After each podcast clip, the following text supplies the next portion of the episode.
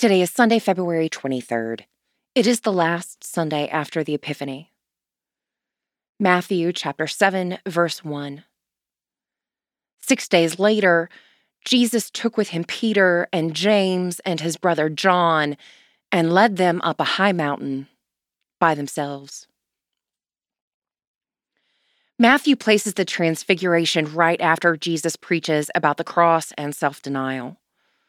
Going up the mountain, Jesus takes Peter, James, and John with him as representatives of the Christian community. Just like them, we have been created to behold the glory of God. Many of us miss moments of transfiguration because we are distracted, or because we are following our own agendas, or maybe the idea of taking up our own crosses overwhelms us before we ever see the cloud and hear the voice.